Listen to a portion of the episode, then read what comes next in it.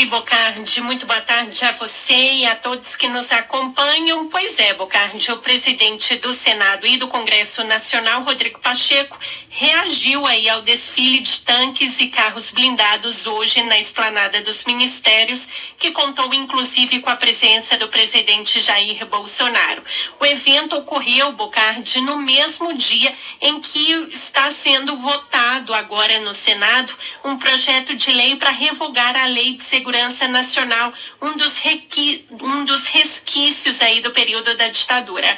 Senadores, inclusive, interpretaram que o desfile soou como uma provocação ao projeto que pretende ser aprovado pela maioria dos parlamentares. Na abertura da sessão de hoje, Pacheco disse que absolutamente nada nem ninguém vai intimidar as prerrogativas do parlamento. O presidente do Senado ainda afirmou que o Congresso estará pronto para reagir à intimidação e constrangimentos. Vamos ouvi-lo.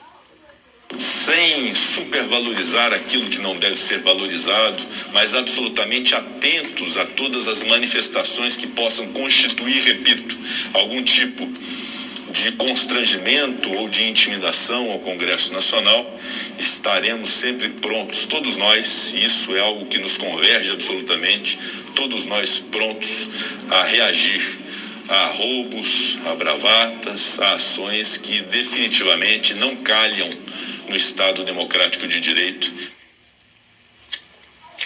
O senador Jorge Cajuru, do Podemos, considerou o desfile como uma ação intimidatória. Na verdade, foi mais uma ação intimidatória do chefe do Executivo, fazendo uso do que ele chama de suas forças armadas. E também uma atitude inconsciente de quem viveu passagem tumultuada pelo Exército, onde esteve implicado em vários itens do regulamento disciplinar e foi indiciado como réu em processo que tramitou na Justiça Militar. Mas o senador Isalci Lucas, do PSDB, tentou minimizar ao dizer que o desfile já estava marcado e foi a Câmara dos Deputados quem coincidiu com a votação do projeto de lei do voto impresso com a data.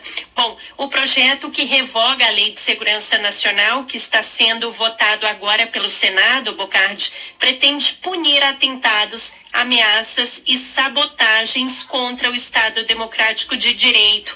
O projeto também estabelece pena de 3 a 6 anos de reclusão para quem promover atos contra a realização do processo eleitoral e estabelece pena de até 5 anos de reclusão para aqueles que promoverem ou financiarem a divulgação de informações falsas para influenciar o processo eleitoral. Bocardi.